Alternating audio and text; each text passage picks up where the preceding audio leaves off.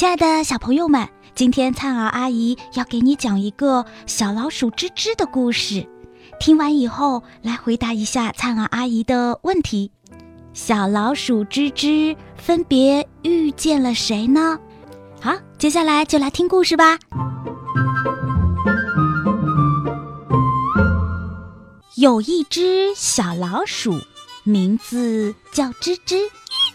吱吱长着一双滴溜溜的圆眼睛，一看就非常聪明。它有一张尖尖的嘴巴和一个白色的鼻子，每当笑的时候，尖嘴巴裂开来，上嘴唇就会碰到白鼻子，显得特别滑稽。小老鼠吱吱还是一个小话痨，谁要是碰上它，那可要被它烦死啦！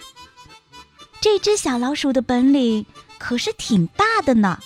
它曾经帮一只叫金威尔的神鸟接过骨头，治好了它的翅膀呢。但是它胆子却很小，“胆小如鼠”这个成语用在它身上，那是最合适不过了。不过。虽然说他胆小怕事情，可是呢，他却很喜欢到处乱逛。有一次，他到了一个地方，这个地方的正中央有一棵高大的树，叫做剑木树。通过这棵树，可以直达天庭。小老鼠吱吱爬呀爬呀。爬了整整三个月，终于爬到了天庭。他爬到天庭的这天，正好是中秋节，月亮又圆又大。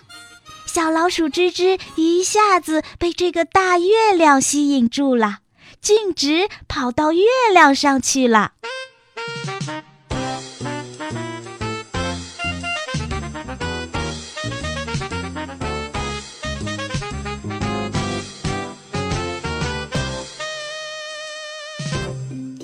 月亮上可真美呀，有造的特别漂亮的广寒宫。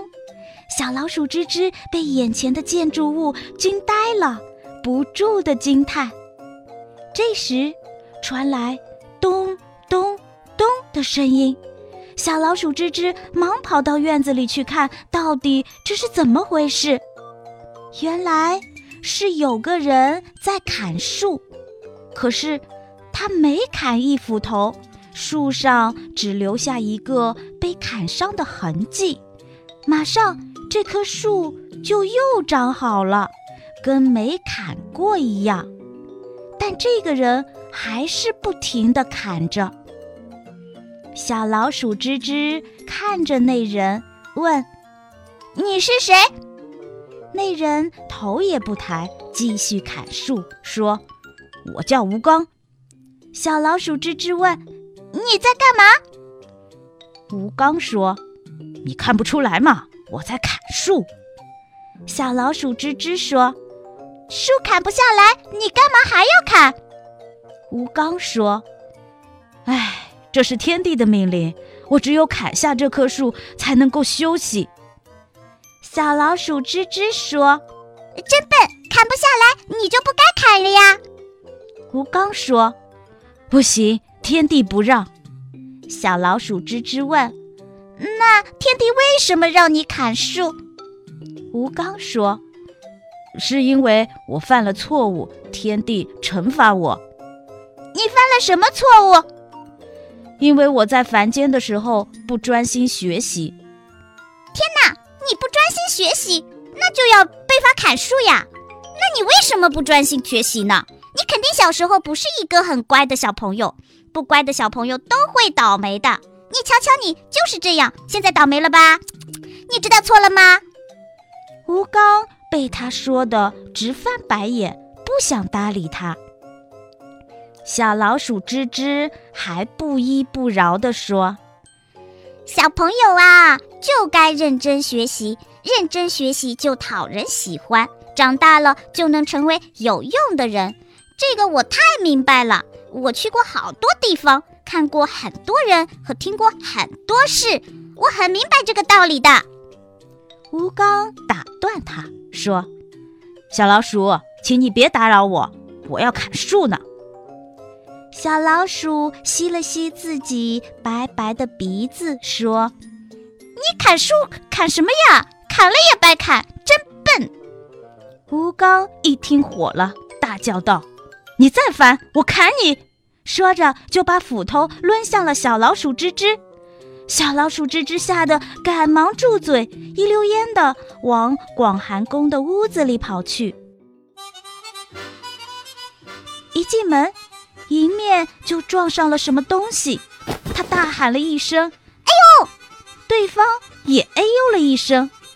小老鼠吱吱定睛一看，乐了，原来是一只又白又大的兔子。小老鼠吱吱问：“你是谁？”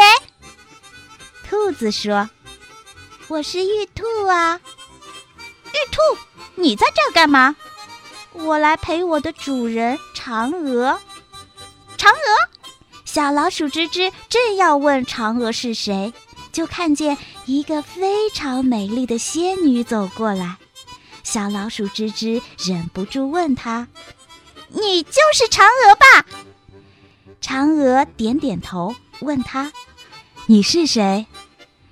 小老鼠吱吱说：“我是一只小老鼠，叫吱吱。”我是从凡间来的，嗯，爬树爬了三个月才到这里的，好累呀！你也是爬树来的吗？嫦娥摇摇头说：“我是吃了仙丹，身体变轻了，才飞上来的。